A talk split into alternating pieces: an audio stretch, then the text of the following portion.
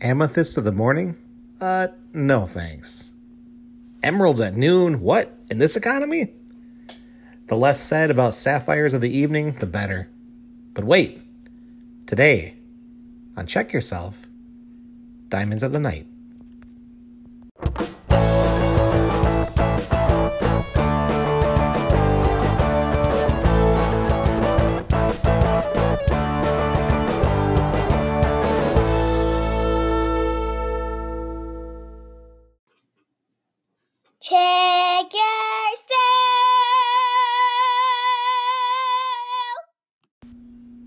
You're a discerning individual, a person of taste. That's why I'm recommending the great courses to you. Take salad, a cool, crisp salad with apples, walnuts, and blue cheese. Surely one of the great courses. And of course, we have to include the entree.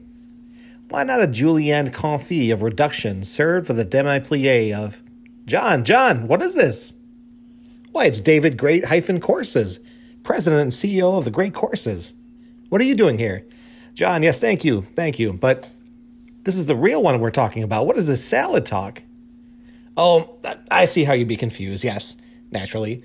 What what I'm offering listeners here is a chance to subscribe to the Great Courses, a series of lectures about food that really John, this is an outrage. This is pure applesauce and argle bargle. It can't be abode. Abode? Abided. Whatever. Listen, John, baby, I love you. But I'm going to have to kill you. David Great hyphen courses, no, no! I'm sorry you had to hear that, everyone, but listen while I have your ear. Did you ever want to hear the ghost of Stravinsky talking about what a riot it was to write The Rite of Spring? No? Oh, go to hell. All right. Welcome to the fourth episode of Check Yourself, a limited series devoted to the glories and anti glories of Czech films. Uh, so, look, for the first episode, I was solo, right? The second episode featured Matthew, who's a great guy and all, but he's lived in England for a long time. And a lot of listeners advised that it was difficult to understand him through the accent and all the anglicisms. Like, what's a Knickerbocker glory anyway, right? So, last episode, my friend Esther joined us, um, and she'd be the first to tell you that she's a red blooded American. But I don't think I'm telling tales out of school by letting you know that she is female. And that led us down some rabbit holes. Kept bringing up stuff like Marie Kondo and hot yoga. So it's a real pleasure today to have with me here a fellow American male. Uh, please introduce yourself.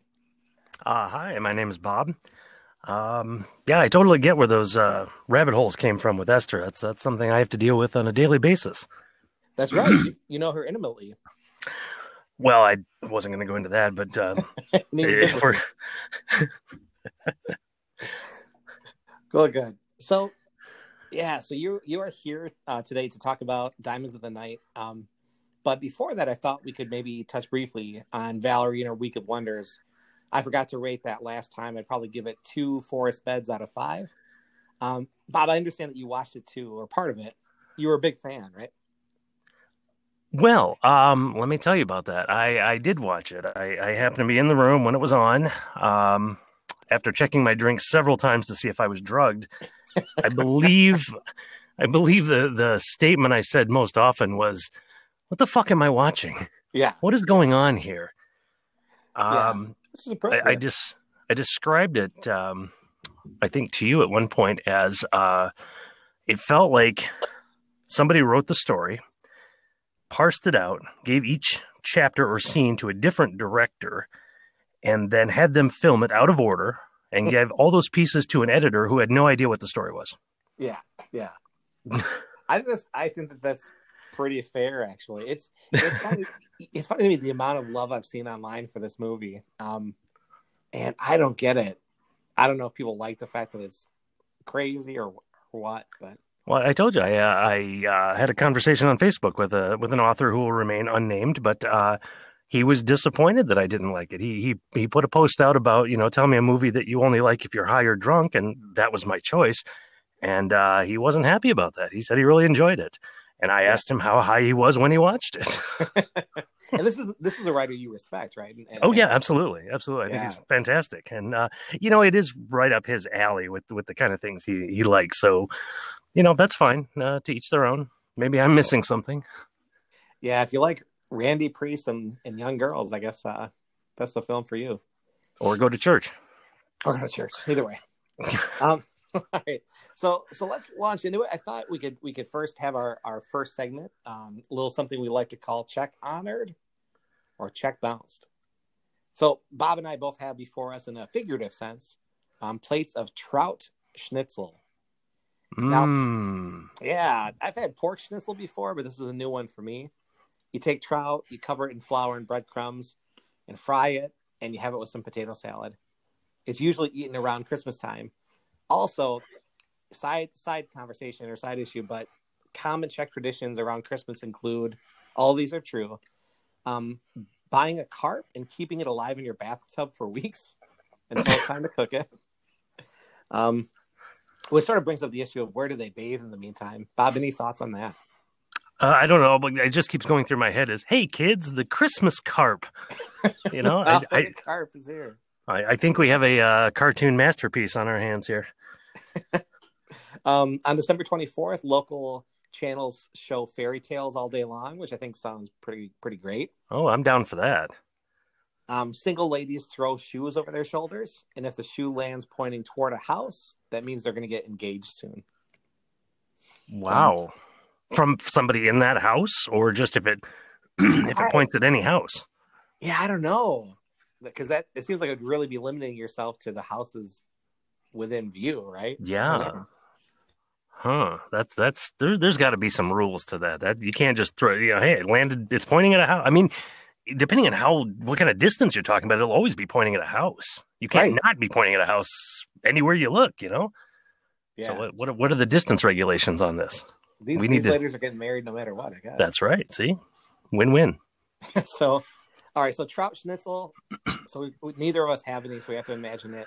I like pork schnitzel. I imagine I'd like this. So for me, I'm going to say this is a big check honored. You? I'm going to go with uh, a half and half because you said it has to go along with potato salad, and I just I, I can't uh, I can't do that. I'll, I'll, take the trout schnitzel. I'll give that a, a check honored. Uh, I'm right. gonna I'm gonna check bounce on the potato salad. Sounds good. And hey, Merry Christmas to all our listeners. Carl, the so, uh, Christmas uh, what what was it in a cod or what? Christmas carp. Carp. A Christmas carp. Carl the Christmas carp is waiting for you. That's going to be a big book. um. All right. So time for the film, and, and yeah, please interrupt me at any point, Bob, and uh, and uh, interject as, as often as you can. Absolutely. So the film starts with what feels like to me like an endless title sequence. Um, you can hear bells, which is kind of nice, although I'm not sure it's super relevant to the story. Um, it does. It does kind of set the tone, though. So I will admit, yeah. at first I was like, "Is this ever going to actually start?" Um, I, was even checking to see if maybe I had started at the end. I wasn't sure what was going on. But if you notice throughout, it, it carries on throughout with these long, drawn out scenes. So it really sets the tone right off the beginning. That's true. That's a good point. Um, and then the first shot we get is one of one of motion. It's black and white. Two young men are running. You see stumps of trees. Um, one of the men shakes off his coat which at first I thought was to, so he could run faster. Although we get some information later that makes me think otherwise. Um, we heard gunshots and someone's crying for the men to stop. And at this point, we don't know if they're escaped convicts or what.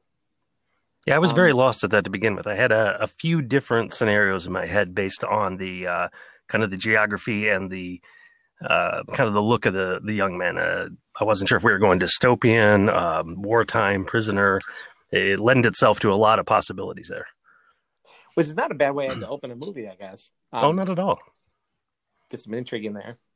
So we the camera stays with them as they run into the woods. There are long shots. There's not a lot of dialogue.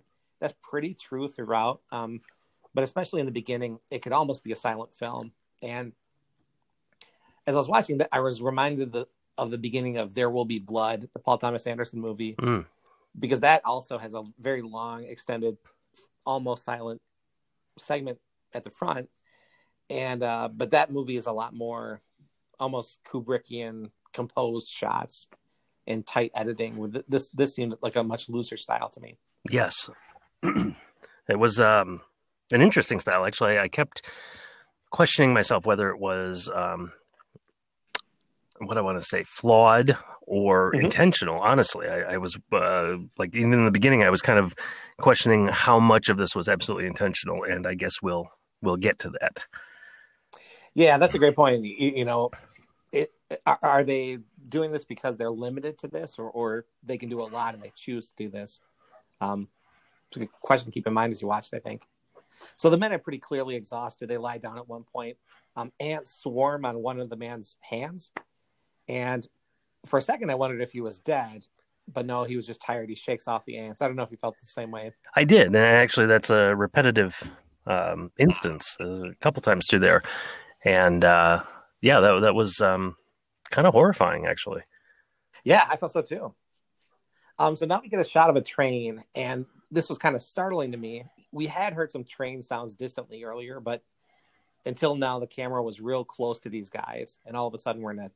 I think we have a static image of a train.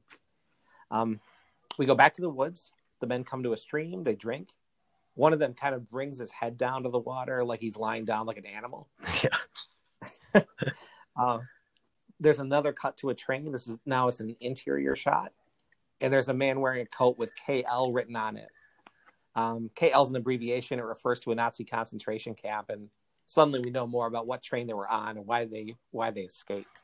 And I have to admit, I started to Google that because I assumed that's what it was, but I didn't know that for a fact. So that did uh, illuminate, but it did uh, force me to run to the Google gods to make sure. Yep, same here. Same here. Um, so the men continue to walk and continue to say nothing.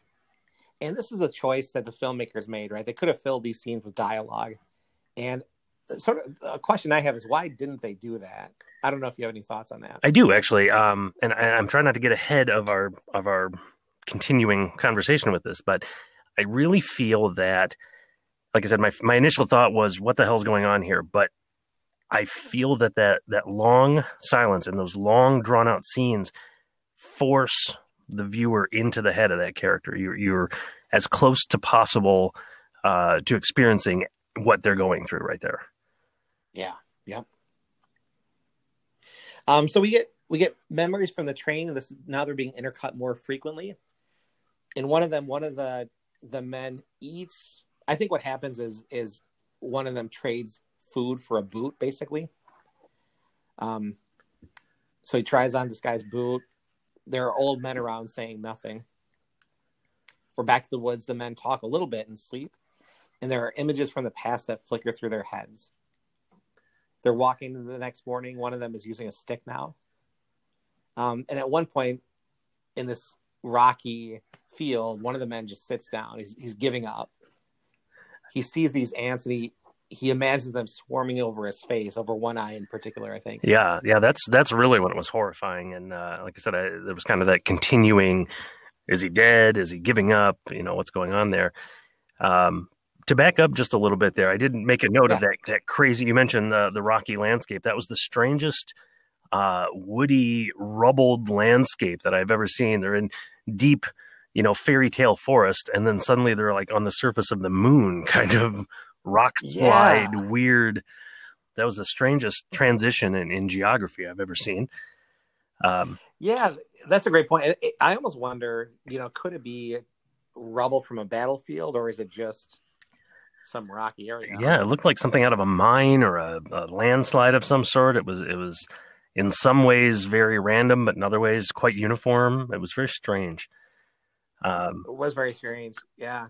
I did find uh, some of the imagery, the, the flashing imagery they kept fly, uh, going back to uh, between their their running through the woods.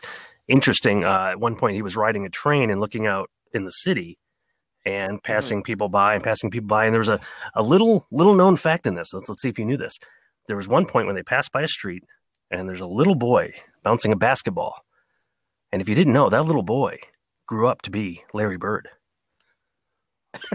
Wait, what? Really? No, no, not really. But I wondered, you know, it would have made the story that much that much more interesting. So, uh, but yeah, I think at, at one point he stops and eats pine cones for a while, and Yeah. uh, and then I was starting to wonder if that's where the imagery was coming from because he ate the pine cone and then he was having these visions, and I thought, wow, what kind of pine cone is that? That's that's something we need to get a hold of.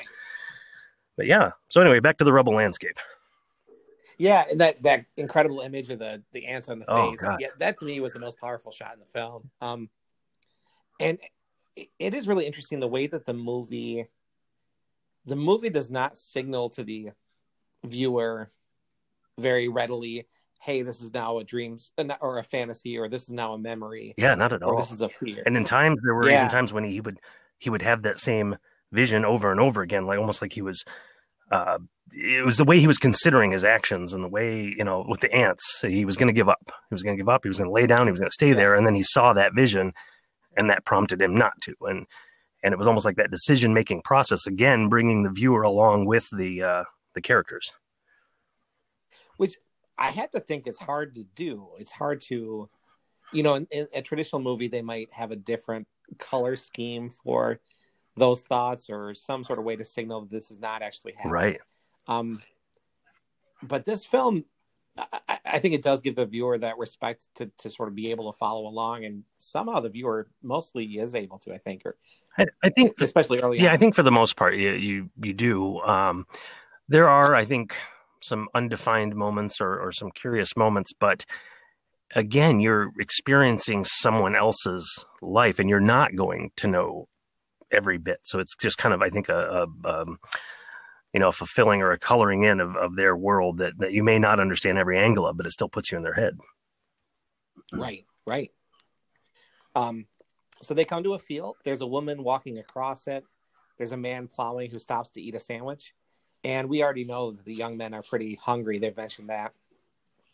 Uh, one of the men follows the woman into her house, and there's this great dreamlike sequence or series of sequence.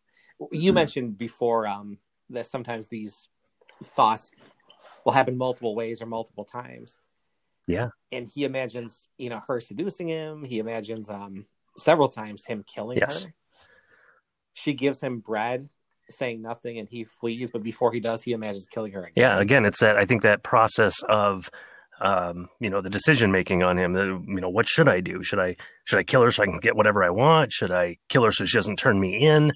You know i think yeah, that's yeah that's what i was saying. I did find it funny that while they were at the farm um, she was alerted to their presence by the barking of a dog that happened to be a german shepherd. Oh i didn't oh yes. Interesting. Um so yep they've got their their food they eat. I think they've got one of them at least has bleeding gums um, yeah i think they both did. And he went back in for the milk because they couldn't uh, you know chew the the bread. It was too hard and they were both had the the bleeding gums and and uh and then yeah he they spit the bread back out and he goes back in to get some milk.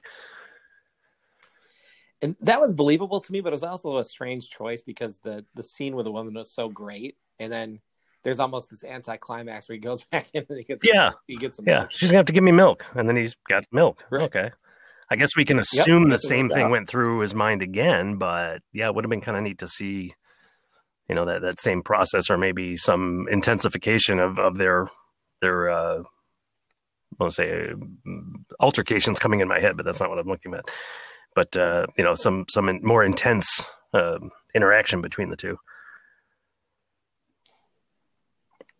But they don't. So so we're sort of back. They're walking still, um, and then relatively soon there's a there's a we see a hunting party that's made up of these these sort of semi decrepit old men. um, and I thought it was kind of comical that that scene. I, I wrote down on my notes the most polite old man bicycle army ever. I mean, one of them's dragging a bicycle up the side of the mountain. They're all they're all complimenting each other on how well they shoot, even though they're missing with every shot. They're helping each other along. It was just the most polite little army you've ever seen. and they they are yeah they're they're they're struggling. um, one of the guys' gun breaks at some point. Yes, yes. And he even said, "It's kaput." Uh, it's point. and and they're hunting for these young men, and uh, the young men reach, reach a road, and wh- what is I think a a great moment. Um, they almost climb onto the this passing truck, but the one with the bad leg can't make it. The other stays back with him, but I think he's infuriated. well, I think um, he is too. so he I, I think uh, Yeah, I think that that tied back, and he kept the one with the bad leg kept taking the shoes off. Some obviously the shoes were hurting his feet, and that ties back into the scene you mentioned on the train when they traded food for shoes. And I'm not sure it was exactly a trade because there was one remembrance. It, it kind of showed it from a different angle. And who I consider the main character, the one you were in the head with the most, not the the bad foot guy, Mm-hmm. reaches out and snatches that food out of the other guy's coat. And the other guy sits there and watches him eat it for a minute and then just turns around and takes his shoes. So I'm not sure it was like a Oh, let's work this out thing. I think it was more of a I've got this. And he's like, well, if you got that, I've got these. But because he stole his shoes, I don't think they fit right. They hurt his feet, and that's what held him back. And that's where I think some of that animosity came from. He's like, I just gave up my chance at freedom because you are, you know, injured because you stole my shoes. right, right. That's a great point.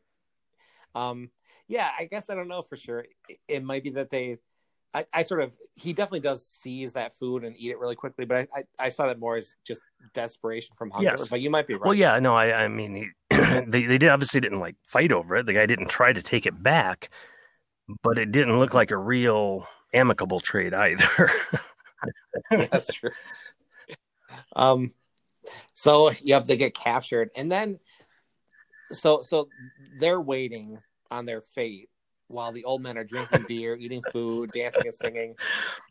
To me, this this is the only scene in the film where I I was tempted to look at my watch, um, or even fast forward. I don't know about you, but it felt real long. It did, and and again, I I think, and I'm certainly not justifying because I also was like, okay, let's get this over with. But I think it was attempt to get you into the head of them sitting there waiting for God knows how long for their fate. They have no idea how long they're going to be there. They have no idea what's coming. They're starving. And these old men are the loudest, nastiest eaters I have ever heard in my life, just lip Yeah. smacking away as they're eating everything. And I did find it weird. They had communal beers. Did you notice that? Yeah, real big communal. Yeah, they would take a drink and they'd set it down, and then they would they would gesture to everyone, "Who who's next?" And I'm thinking, Yeah, not yeah. after you just drank it with your big ass nasty mustache all dipping in it. Yeah, that's got to be pre COVID nineteen. Oh yes, that may even be the cause of it right there. also, that was the worst song Um, ever by that drunken grandpa. Oh my god! I was, I said it was. Uh, I, I asked if they were captured by the dementia division first of all, and uh, I said it wasn't like. Uh, let's see, what I've got. Oh, he he sang two songs, and after the second one, I said it's kind of like the opposite of Kidz Bop. I like it. yeah, yeah. It's an. I wonder how they approach those actors. You know, because the char- those characters they play are sort of ridiculous. And I'm not. clearly. I'm not convinced they were actors. I think they just not. said, "Hey guys, we're doing this thing up here. Why don't you come? Uh, we'll have some food and some drink and see what happens." And We'll give you some beer. I like it. Um, so so to me, the, the ending of the film gets a little bit more difficult to comprehend, or at least it was for me. Um, there are various various transitions between what's happening and what they imagine happen could happen, that sort of thing, or memories. Um, the the young men are told that their fate's going to be decided. I think it was by a Yeah. magistrate. Then they're outside, and the old men are a firing squad. They've got their guns trained on the, the young men. Somebody calls out fire, but no one does, or they all miss. And the young men just walk on. do they though? And uh, did they? Yeah, or did they die? Because there's one shot where they're they're lying on the ground and they look Yeah, dead, right? yeah. and it is i think somewhat vague um i took it personally again this is after one watch um i took it personally because at one point the boy turns around and he says i speak german just out of out of the blue. And then suddenly he's got Mhm. a one-on-one private audience with the the head of the geezer patrol there. And i don't see that being realistic to the way they were being held. So i'm wondering if he is you know imagining forms of escape because and i could be reaching here but a lot of the imagery during that a lot of the, the flickering imagery from that is doors and doorknobs. And i'm like what is Yes. this this this is is this doors to escape or is this doors to safety That's really interesting. I think that you could make the point. Yeah, that they're that they that they do get um that they. I, I think so. I think a lot of the the escapism is his dreaming, his imagining, his because if you notice too, when they're walking away, they're quite casual about it. The guys are in the background saying Yes. "Ready, aim, fire," and they're just wandering away like they're going to walk off in the woods. And I think maybe he's put himself in a place of going, you know, they are going to miss, or they're not going to shoot, or or all these things are going to happen, and we're going to escape. But it doesn't doesn't turn out that way. I don't believe. I think you're right. That's interesting. You know, you know, it's interesting to, to me to think about the fact that this was this was shot less than 20 years after World War II ended, um, which is about as recent as 9/11 is to Oh, us fair, today. fair. You know, it's it was so close in time, or relatively close in time, and j- just coincidentally, we happen to be recording this on Memorial Day. Um, and I was thinking about it because it is it is in a sense a Holocaust movie, and I think the only way that the Holocaust was able to happen is because people let themselves think that Jews weren't actually Right. people, right? That they were some sort of animal Right. or plague. Um, and there's there's always been this sort of tin hat or tinfoil hat kind of element to anti-Semitism, even more so than with other types of racism. So, you know, people might say, "Oh, these people are lazy," or "These people don't take care of their kids," or whatever. With Jews, they're like, okay, not only are they bad, they poison wells, or they bake bread with the blood of kids, or they have vast, you know, vast financial cabals running behind the scenes. Like, there's a weird paranoia and and insanity behind That's a fair point. I, I've never thought of it that way, but you're absolutely right. and it, I think that that ties into why people were allow themselves to go along with this stuff. Um, so, you know, when I think about the film and and and whether the film worked for me, to me, just like the Nazis did, the, the film not just like the Nazis did, a very different way, but there is some sort of dehumanization that takes place here too, um, not for malicious reasons, but we don't learn a lot about the characters, not their names or pasts. We never learn about their hopes or their joys or their flaws. They just seem to be these machines for survival, Right. right? Um, they just seem to be like, I'm like moving forward. I'm trying to. Well, I, I remember even at one point And- during, I didn't mean to cut you off there, but even at one point during the movie, I, No, sure. I was watching them suffering and suffering and suffering. And, and I thought to myself, you know, at some point, I think I would just rush this little geezer army and have them shoot me because what the fuck is the point at this point? I mean, the suffering does not end.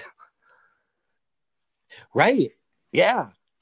And yeah, I think you're absolutely right. Um, and I think that the suffering might have moved me even more than it did if there had been glimmers of hope at some point. Um, instead of this sort of slog.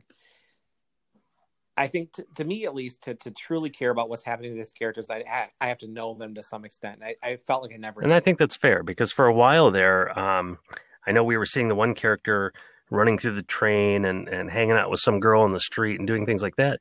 But because he Yeah, looked so different, you know, healthy and younger and, and whatnot, I wasn't entirely sure that wasn't a different storyline that was going to meet up at some point or something along those. I, I I assumed it was memories, but there was enough differentiation there that I thought maybe there's something else happening here. Um, because yeah, those two main characters that we're following the whole time were just I don't even know what you'd say silhouettes. They they they weren't fully there. yeah, yeah, it was so strange to see him with that girl Yeah. smiling. He did look Yeah. like a different person. Yeah. By the end, you kind of knew that, but but there were moments in the beginning where I wasn't sure that was one of them. I thought maybe one thing is going on in the city while they're escaping in the woods, and and we were going to come together, but that's uh, that's not the case. Yeah. You know, I think because of all the walking, um, it kind of reminded me of Stephen King wrote um, this novella, The Long Walk. Oh which I'm assuming you've read, which is I I Absolutely. loved it. Um, so for readers who haven't read it or, or listeners who haven't read it, it's this kind of twisted game show where you walk until you can't anymore, and if you stop, you get shot, and the last one alive wins. And and for me, it worked really well because he he put me there in the protagonist's mind, um, and I felt like I knew that person by the end. And I, I think had the filmmakers done that here, it might have been even more powerful. Yeah, I, I would agree with that because there was no personal investment. Um, I, I think it was halfway through. Let me back this up. Halfway through, I think I even texted you and said, "John, what the fuck are you doing to me?" Um, because Right. it didn't seem to be going anywhere. Just it was so it was artsy for art's sake. It was flashes of this and flashes of that that had no combining, you know, uh, justification for being there. But as it went along, I realized that I was, like I said, inside that character's head, that I was along for the ride. However, I got to experience these things, but they didn't matter to me. Right. Right. Yeah. It's yeah. It's not like you know if they do die, it's not like we lost Yeah. Michael. It's we lost Yeah. two guys. But you know, who- talked just and this just kind of flitted through my head but maybe it's because of the vast numbers of nameless faceless people who went through that maybe that was a Mhm. You know a representation of a multitude of deaths in in uh, concentration camps and whatnot uh, perhaps you know that might have been It does. Yeah, it does seem like a deliberate choice, right? Because they could have had a lot more dialogue and these characters talking about Yeah. their lives or whatever. And even the pieces we saw with the girl and the and the doors and the train none of that was ever connected to anything so we saw that he had a life we know that he was young and happy at some point but it didn't didn't come together so almost feels like maybe those disparate images were you know meant to reflect the multitude of of backgrounds of of a variety of you know you know uh, um, anonymous people I think that that I think you could make the point. I think there's a good chance that maybe they were trying for that. That let's let's leave this blank because we're not talking about two individuals who died. We're talking about Right, millions of right. people who were killed. But Yeah. that still that still leaves us to the Um, point where, like you said, you, you don't have that personal investment. So, as a statement or a, an art installation, bravo. But as a a film, like you said, it's it's more of that was very pretty, that was very powerful, but I wasn't really invested either. Yep, exactly. Yeah, I felt you know there were striking moments. I thought the cinematography was Yes. great a lot of times. Um, I I was impressed by the way that the film could transition between different states, but yeah, if the movie had let it in a little bit more, I think I would have enjoyed it more. And so for me, I put it maybe two or three boots out of five boots. What Oh, we're going with the boots. Okay. Um, let's see. I will give it out of five. You know, I'm I'm going to give it a solid three.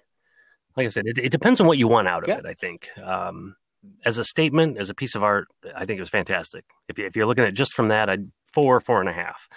Um, like I said, to sit through it or to tell someone to sit through it, mm, now we're probably down to two. So we're going to even it out at three.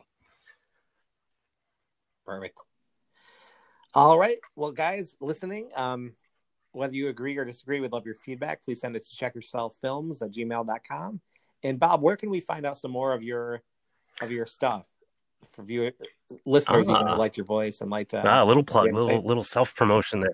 Yeah, you can go on uh, on Amazon or Audible and look up Bob Brill. That's B R I L L. And uh, yeah, I do some audiobook narration. So there's there's a few of them out there. Everything from romance to horror to sports. perfect. And you, like me, were a guest on. Uh, you were probably a guest on all of the episodes of sometimes I was, I was. Um, I had actually read that before uh, for the for the Watchmen. Um, I read that before Esther, but she really uh, delved into that way more than I did. So, yes, I, I was uh, a guest on all the shows. Um, not sure I was the most uh, intelligent guest on all the shows, but I was there. Perfect. All right. Well, thanks for joining. Appreciate you joining, and we'll be here. Sure, why not? I mean, if we're gonna have more uh, trout schnitzel, Hey, sounds good. perfect. I'll send you some. All right. That's it for this episode. Thanks as always for listening, everyone, and keep on checking in the Check yourself.